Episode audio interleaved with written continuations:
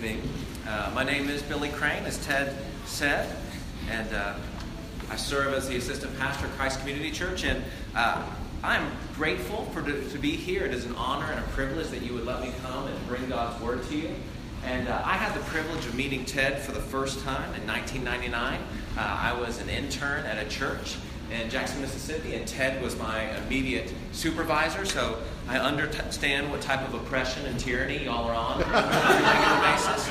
So no, I take that back. I, Ted was a wonderful supervisor and a good friend, and I'm so grateful for him the ways that he's loved me throughout the years. We were both RUF campus ministers at the same time, and uh, he uh, ministered to me on many occasions when I was asking him just help for life and about ministry. Uh, he is a good man, and I'm grateful he's here. And I, I'm grateful that you guys are here. Well, Let's double his gas money. but uh, I am, I'm grateful y'all are here. Um, we as a church in Fayetteville have been blessed to have many uh, students, graduates from JBU have come to our church, and many of them have been in your congregation. In fact, I was having lunch today with a young lady. I didn't know this. I was telling her I was going to preach at Redeemer Siloam, and she said, Well, that was my church. I was there. So thank you for your faithful ministry. It's impacting uh, the lives of the students at the university, and they're coming to our church and blessing us. And I hope that we at, at Fayetteville will be a blessing to this church together as sisters. So I need to get this up a little bit. Sorry about that. Is that better? Can you hear me better? All right. That's great. Well, we are going to be reading um, Psalm 16 today, and I will read the passage and then pray for us. Psalm 16, a, mict- a Michtam of David. Preserve me, O God, for in you I take refuge. I say to the Lord, You are my Lord. I have no good apart from you. As for the saints in the land, they are the excellent ones, in whom is all my delight. The sorrows of those who run after another God shall multiply.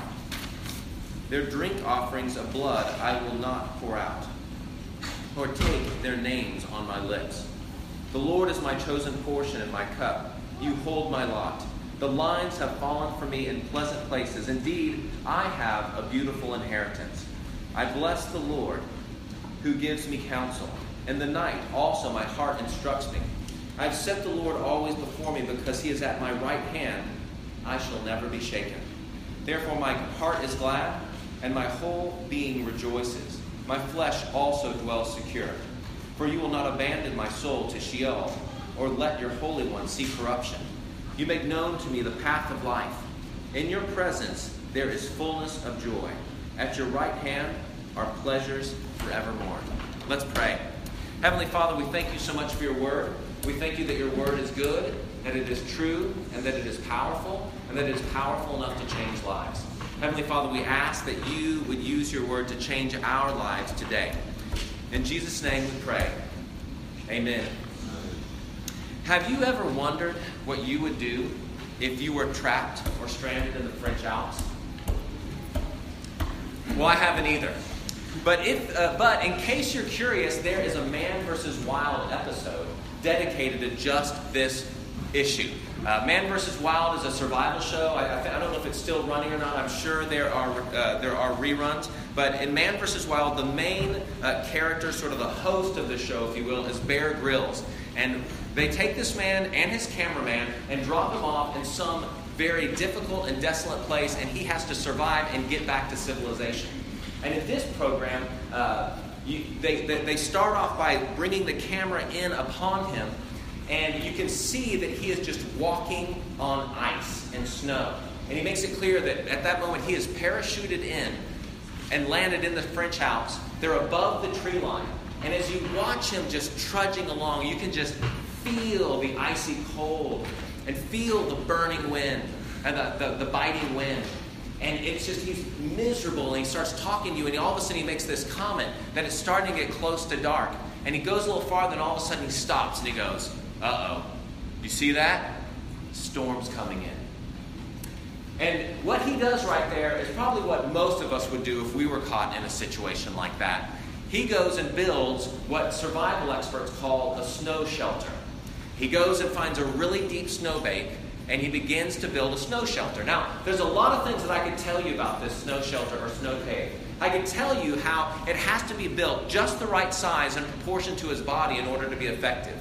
I could tell you about how he designed it so it would trap the cold air in one part of the room and keep the warm air where he was going to stay in another. Or I could tell you about how he smoothed out all the walls in just the right way so that the walls would not collapse upon him in case something happened.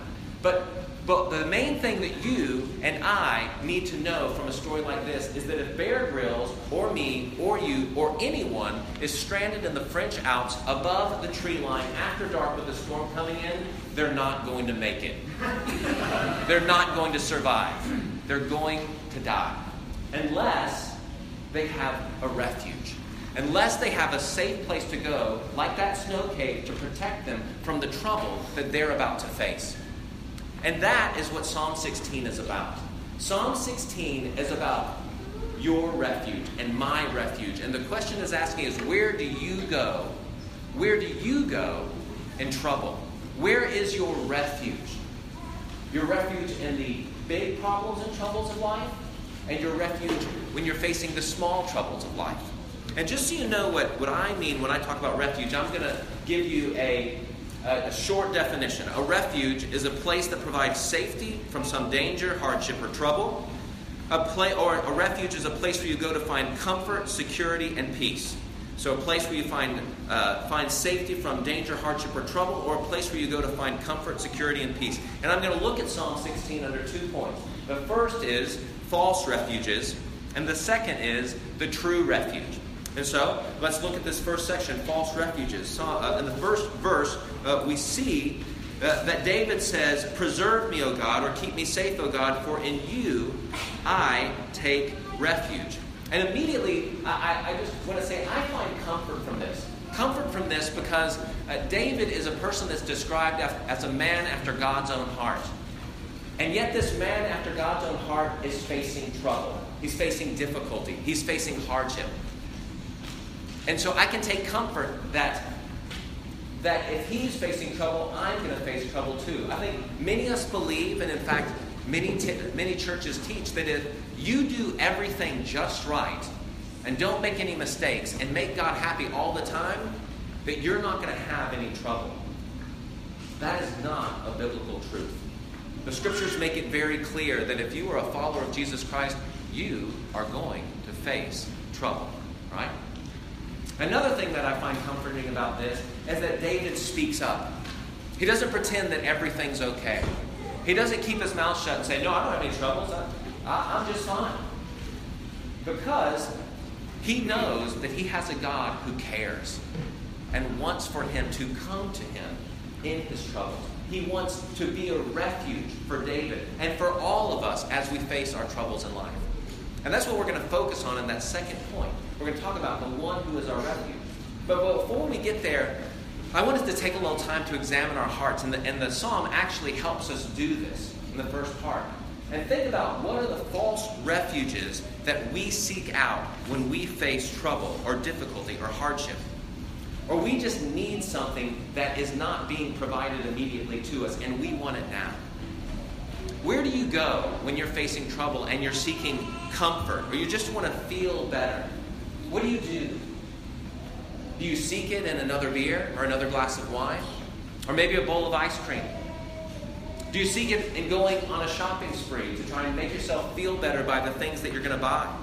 Or do you just plop yourself down in front of the television and just watch TV for hours? Or seek some form of entertainment? And that refuge of comfort is found in one of those things. You're trying to find comfort in one of those things. Or maybe you're seeking a refuge of, you're seeking to find your significance in something other than the Lord. You're seeking to find your refuge in the approval of others. You want your family or your parents, uh, your parents or your children, or uh, people whose opinions you respect, or people at the, the office to think highly of you and you're committed to doing whatever it takes in order for people to give you the approval that you want, in order that you might feel good about yourself.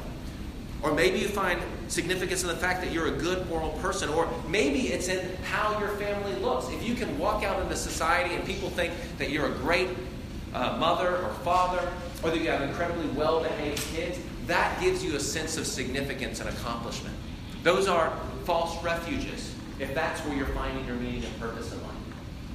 Or maybe you just need a refuge of peace, of peace and safety in the midst of the, of the problems you're facing. And what that is for you is, man, if I just had a clean house, when my house is clean, oh, everything is good. Or if I have the right possessions, if I have that car or the house or whatever it is for you, that gives me a sense of peace and satisfaction. Or maybe it's your appearance. You think, when I look a certain way, that makes me feel good. Or maybe it's not the things you have, but maybe you have this refuge of if only, if only I had people's approval, if only I had well behaved children, if only I had a clean kitchen, if only I looked this way, if only I was married and had the, uh, the man or woman of my dreams, if only I had these things, I would be all right. I would feel good about myself. I would have the comfort, the safety, the security that I've longed for.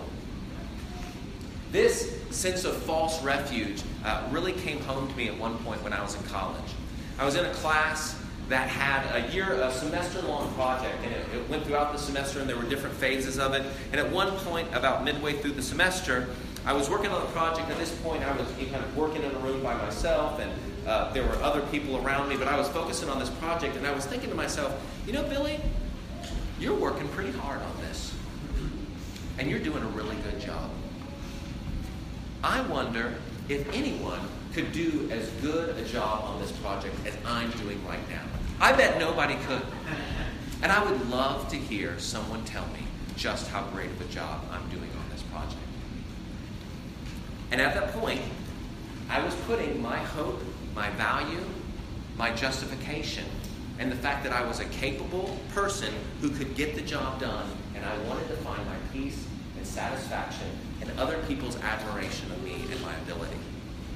Now, one of the things that this passage tells us as we look at these things, verse 2, it says, I said to the Lord, You are my Lord. Apart from you, I have no good thing. No good thing. And I just want to let you know there's nothing wrong. There's nothing wrong with people telling you you've done a good job. That's okay.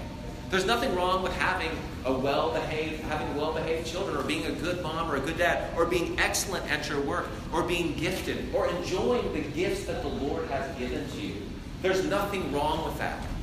Where things go wrong is when those things, which are meant to be gifts and blessings from the Lord, become the ultimate things. When they become the things that give you your meaning and purpose in life. And what they've become are idols and false gods. And what the scriptures make clear to us over and over again is that idols and false gods that we serve in order to get something that we think that God is going to give, that God, that, really we should only get from God, are cruel masters who are only going to make us miserable. The other half of that story I was telling you about, that project I was working on, I was sitting there working on that project. And someone walked up to me and said to me, Billy, you're doing an amazing job on this project. I can't imagine anyone doing a better job on this project than you. And about five minutes later, someone else came in. And same day, different person. Wow, Crane, what a great job you're doing on this project. This is amazing. I don't think anyone could do as good a job on this part of the project as you are. And you know what emotion I felt in that moment? Absolute terror. They had given me exactly what I wanted. The approval and praise. They had said it was it was eerie. They'd said the words I wanted to hear. And I was terrified because at that moment I knew I could never fail in front of these people. I had to be perfect. If I kept going on this project and I made any mistake and they said to me, Wow, not as good a job as last time, Billy, I would be crushed. I would be crushed. I would be miserable. What happens if they go around telling people, man, Billy does a great job on projects, and other people have that expectation, and they're like, you know what, you're not as good as everybody told us you were? Miserable. Misery. Because that master was not a loving Lord who cares for me. And that's one of the aspects of it. We take good things and turn them into idols that rule and control us, and they are false refuges. And so the, the, this passage is telling us don't go to those things as your ultimate refuge. Go to the Lord. And then as we move on to verses 3 and 4, uh, and we look at what, he say, what it says in verse 3 and 4, it talks about the, the saints, those who follow the Lord, in contrast to those who don't. It says, As for the saints in the land, they are the excellent ones, in whom is all my delight. The sorrows of those who run after another God shall multiply. And I really think what's going on here is, is David is setting up a contrast between those who follow the Lord and those who don't. And, uh, and he's looking at the way that those who don't love or follow the Lord live, and he's being tempted to follow after them. That he's being tempted to find refuge in sin. Because, I mean, think about it. Think about who David is. David is a man after God's own heart. He does good, and, and he seems to have trouble following him all the time. He tries to follow the Lord, and if you know his story, people are always trying to kill him. All right? And he's probably thinking, hey, I'm looking at these people. I'm looking at those who follow after other gods. And you know what? Things are going pretty well for them. And I think if, if you're a, a human being and you live in the world that we live in, and you watch any TV or listen to any radio or just sit around and talk to anyone, there is a constant, there is a constant um, temptation being sent to you to, to live a different way from what the Lord longs for you to live. That's saying, you know what, I don't know what the Bible's telling you, I don't know what the Lord is telling you, but that's not the good way to live. Live this way, and it will bring you the hope and joy and satisfaction. It will, it will make you happy. I mean, just think about the ways that you experience in your life. I know that there are students in here in high school and college, and I know that there are young singles in this congregation as well. And it's easy to look at the way that the world does relationships and see how single folks do relationships in the world that we live and just get a little frustrated and a little jealous sometimes and think, man, I wish I could live like that. I'm lonely. I would love to be engaged in relationships like that, even though I know that's not what the Lord has in store for me. Or maybe you're in business and you think, you know what, Lord, I'm tired of being the honest guy. I'm tired of telling people the truth, and I end up losing deals. Or I end up losing, making less money than I normally would on this deal because I was honest about this problem or about this situation. Or maybe you're a student and you go to school every day trying the hardest that you can, and you know there are people in your class who are cheating on the tests and the, on their homework and they're making better grades than you. And you're doing the best you can. And you think, it's just not fair. It's just not fair, Lord. Why is it like this? And this is really what Adam and Eve were being tempted with in the garden. Satan said, What God is offering you isn't as good as what I can give you here. Don't, don't listen to him. Listen to me. Listen to what I, what I am giving you, what I can give you. If you would just Choose to be your own God and not follow the Lord. And David tells you in this psalm, and, and I think reminds and encourages us himself, what is the result of this? What is the result of following after other gods, of not following the Lord? It says, The sorrows of those who run after another God shall multiply. It will lead to their misery. And one of my uh, one of my favorite movies growing up. Excuse me. I hope that one was mine. Is that right? All right, good. One of my favorite movies growing up was A Christmas Carol, or Scrooge, and it was the musical version. All right? Every Christmas, our school, elementary school, had this as a school play, and we would watch it on TV. And there's a scene in this movie and I, I, think many of you probably know the story, but it's, it's when Scrooge is wandering around with the first ghost, the ghost of Christmas past. And he's going from different scenes from his childhood and young adult life. And there comes a point in the movie where uh, you see the young Ebenezer Scrooge, he's sitting at a desk and he's working furiously. And all of a sudden the door opens and it's Belle, his fiancee. And Scrooge doesn't look up. And he walks straight up, she walks straight up to the desk and she takes off an engagement ring. and sets it on a scale. And there's one of these, these scales that has kind of two sides, and you balance them out. And she puts a, puts a ring on one side, and then she picks up some coins from the table and puts it on the other side of the scale. And all of a sudden, the scale goes balanced like this to where the, the money's way down here, and it's a lot heavier than her engagement ring. And she says to Scrooge, she says, Ebenezer, you found a new love. When we were young and poor, we loved each other. But now that you're rich, all you care about is money. I had longed and hoped that I could make you happy, and I see now that I can't. I hope that this new love will make you as happy as I long to make you. And then she turns around, walks out the door, and Scrooge goes back to work. And if and the rest of that story, the rest of that show is about the misery that this man's life has become because he has found his refuge and his hope in money and nothing else. And I, tell you that story not so that you'll look at people like that and go, oh, what a bad person. I can't believe there's people who do things like that. No, uh, my heart's desire is when you see people finding false refuges, seeking out their hope and their joy in false refuges, that you'll go to them and say, No, no, no, this is not where hope is to be found. Come with me. Let me show you the true refuge. Let me show you who Christ is. Let me encourage you to find your hope and your joy in that true refuge who is Jesus. But I also tell you this because if you're like me, your life is filled with these false refuges, with these idols that wreak havoc on your life. And one of the things that we are called to do is to root those things out. We are called upon to identify those idols and seek by the power of God's grace to remove them. And I, and I would encourage you, there's a book I would encourage you. It's by Tim Keller. It's called Counterfeit Gods. And he talks a lot about this. And that's actually, this whole idea of rooting out idols in our life is really a sermon for another day. But what I want to talk about now is who are we replacing those idols with? What does this passage tell us about the one true God, the one who is the great refuge? And that's what we're going to spend the rest of this psalm talking about.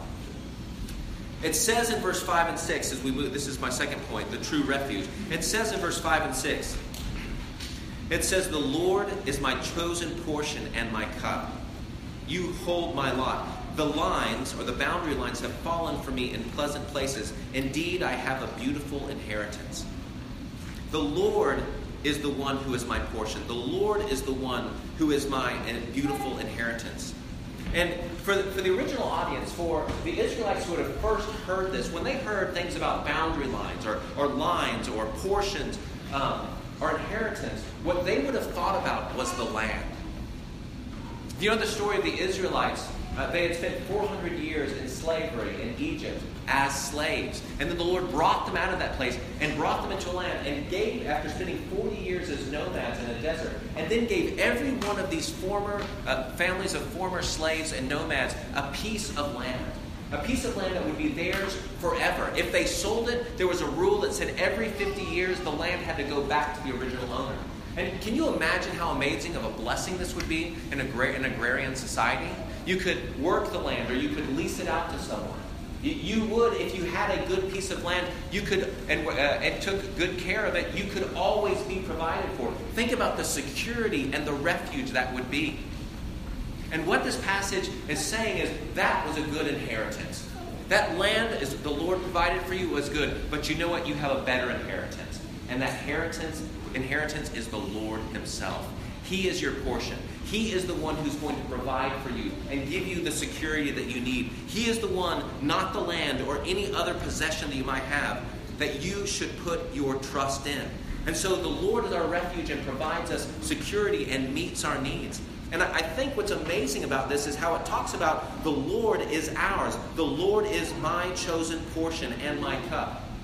I typically think about my relationship with the Lord in the sense of I am the Lord's, which is very true. I belong to Him. But throughout the scriptures, the Lord allows us to lay claim to Him and to say, not just I am His, but He is mine. The Lord is my portion. The Lord is my shepherd. The Lord is my God. Think about how amazing it is that I can lay claim to the Lord of the universe, that He is mine. I want you to imagine someone just came up to you one day and said, Hey, it's your lucky day. I'm giving you the Grand Canyon. It's yours. And I'm going to throw in the Rocky Mountains for free. what would you, that would be amazing.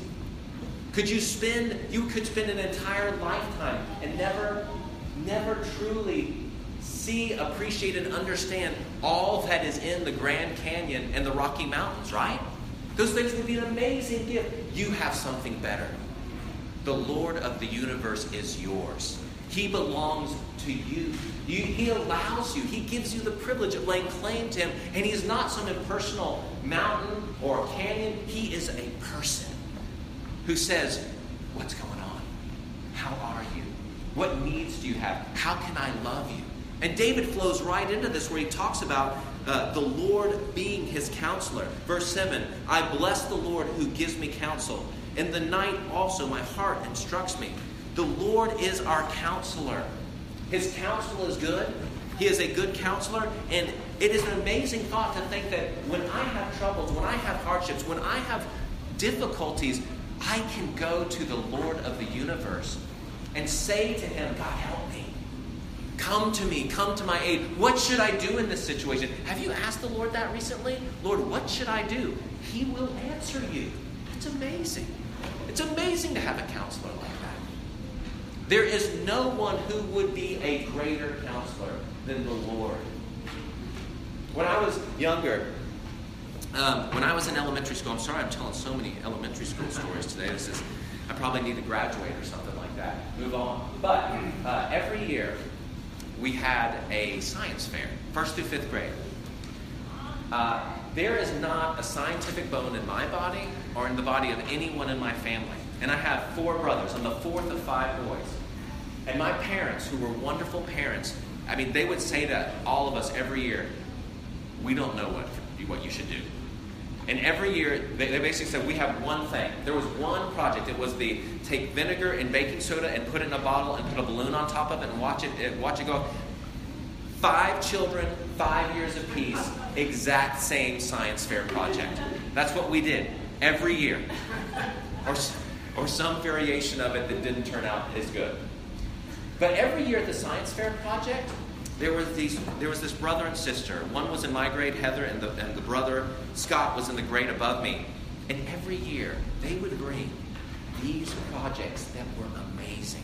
And we would all gather around. And we'd be standing around Heather's project and we'd be looking at the trifold poster. We'd be like, that's amazing. Did she split an atom? I cannot believe what is going on here. And I always thought, you know why they were so good? It's because both their parents are doctors. I think they were both eye doctors, but the same thing to me. They're both doctors. They're real eye doctors are real doctors. I'm just saying, you know, I'm thinking like brain surgeon, cardiovascular. Eye doctors are real doctors. Like their parents were doctors, which equated to me scientists. You know, scientists. They had the best counselors available for their project. And it's like I think instead of having their parents, it's as though we have Newton. Uh, we have Newton and Einstein helping us. The Lord is greater. He is the greatest counselor. He is the one who gives us more than we can hope for and provides what we need. And it says, even at night, my heart instructs me. And, and what it's trying to communicate there is that the Lord is always available. It's a picture of this man lying on his bed at night, wrestling with his thoughts, worried as to what's going on, and God's Spirit still speaks to him. Who the Lord answers his prayers at night. Even at night, my heart instructs me, and it's the Lord speaking to his heart and instructing him. And I think we need to take comfort in that. That we have a God who will never slumber. There's never going to be a time when you're in desperate need and you say, God, help me. And He says, Can I put you through to voicemail? Uh, he's going to say, What is it? How can I care for you? How can I meet your? Sometimes it doesn't feel like He's there, but the scriptures make it very, very clear that no matter what your circumstances are, that no matter how you feel, the Lord is with you. He hears you. He is never going to turn you away. That's the type of refuge you need. Because all those other refuges that we have been talking about, they will fail you. They will lead you astray. They will not be there when you need they need you. They will let you down. But the Lord will never do that. In verse 8 it says it says I have set the Lord always before me. Because he is at my right hand, I shall not be shaken. And this is really a picture of the Lord as our defender. That the Lord is before me. There's some trouble facing or coming toward me, and the Lord stands in front of me and protects me from that oncoming danger. The Lord is one who stands beside me in the middle of my battles and my fights. He is right there fighting with me, right next to me. It's also a picture of Him as our advocate. When we're standing in the courtroom and there's people who have falsely accused us, He stands beside us and says, This is my child. What you're saying is not true. He is beloved and loved by me. And sometimes, and, and as well, when we are rightly accused, when there are bad things we have done, when there are ways that we have disappointed people, the Lord stands next to us and says, This is my beloved child. I know he has let people down. I know that she feels like a failure. And I know that they really have let people down and they really have failed. But you know what? My blood covers that sin. My blood protects them. My blood welcomes them into my family and says, They are mine. I will never leave them nor forsake them. And that is true of you, Christian, if you are a follower of Jesus. Whatever assault that Satan comes upon you with, Jesus stands ready to fight for you, to speak for you. And when Satan is right, Jesus says, He or she is mine, my beloved child. What great comfort, what great refuge that is. And finally, and I'll, I'll conclude here in 9 through 11, we have this picture of Jesus also as a refuge from the ultimate trouble in our life, which is death. It talks about verse 9, Therefore my heart is glad, and my whole being rejoices. My flesh also dwells secure, for you will not abandon my soul to Sheol. And Sheol is a place as a name for the grave, or where people go when they die. Or let your Holy One see corruption. And what these last verses are trying to encourage us is, and remind us is that not even death can separate us from the love of Christ. No matter what we face, even at the end, that there is one who is with us. And in the New Testament, the New Testament writers attribute this verse, verse, verse, um, verse 9, sorry, verse 10, to Jesus. It says, For you will not abandon my soul to the Sheol or let your Holy One see corruption. That Jesus, that this is Jesus who is pictured here. And the scriptures make it very clear that because of Christ's work, that when your faith is in Him, you are united to Him. And whatever is true of Jesus is true of you. And so, as He has resurrected and He will be uh, ready, uh, live for eternity, so if your hope and faith and trust is in Jesus Christ, you can rest secure because you are in Him. And if He has not been left to decay and you are in Him, you will find life after death. And you will really experience even that resurrection life now in Him. And it will carry on for eternity. And so, as we conclude, I, I just want to ask you to ask yourself where do you go in your times of trouble? I've listed a lot of ideas a lot of thoughts. But also, what are the troubles that you're facing right now? Think about your life. Are you having financial trouble? Are you upside down in your mortgage? Or are you facing illness? A physical illness for you or in your family? Or maybe you're having to deal with the death of a loved one. Someone you love right now is dying. Or maybe your marriage is dying. You and your spouse hate each other. Or maybe there's just something in your marriage that, that you, you, you love each other, but there's just these tense spots, these tensions that you just can't get through. Or maybe life just isn't the way that you always hoped it would. When you're facing those things, when you're experiencing those troubles and problems in life, it is our sinful nature to run after those other gods, those other things, and to put our hope and trust in them. And what Jesus says to you and I is, I know your troubles. I know your hardships. Come to me, all who are weary and heavy laden, and I will give you rest. Put your yoke upon me, for my yoke is easy and my burden is. Jesus wants to give you rest. Run to him. Run to him in, in his word. Run to him in prayer. Run to him in the body of Christ, to your, your fellow brothers and sisters in Christ in place They want to, we want to help you bear these burdens and be Christ to you as we pray for you, weep for you, walk with you. That's the way you experience Jesus a lot of the time, is through the flesh and blood of those around you as they mourn and weep and rejoice with you. I pray that for this congregation, that you would be those who would bury up each other's burdens and love one another because you truly can be a safe place, a refuge that is a beautiful and safe place for each other to experience. May that be so. And may you look at those false refuges and flee from them. Now, if, if you're someone in this room who, who does not know Christ, who wouldn't call him your Lord and Savior, we are grateful that you're here. I'm so glad you're here tonight. But I do need to ask you a very pointed question about the false refuges that you're seeking. How are they working for you? Are they bringing you the hope and the joy that you long for? Or are they making you miserable? If you're like me, when I go to someone other than Christ to have my needs met, they make me miserable ultimately. They give me joy and pleasure for a season, but then it's gone. My encouragement to you, Christian, my encouragement to you, if you are not a follower of Christ, is that you and I would find our refuge in the only true refuge in Jesus. Please run to Him. Run to Him now with your needs because He longs to care for you and meet you in, your, in wherever place you're at. Let's pray. Heavenly Father, we thank you that you are a refuge, that you are our refuge, and that you love us dearly.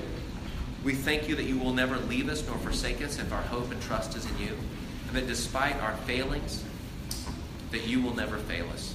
Thank you, Jesus. Thank you for your faithfulness in the midst of our faithlessness. Thank you that you are our refuge.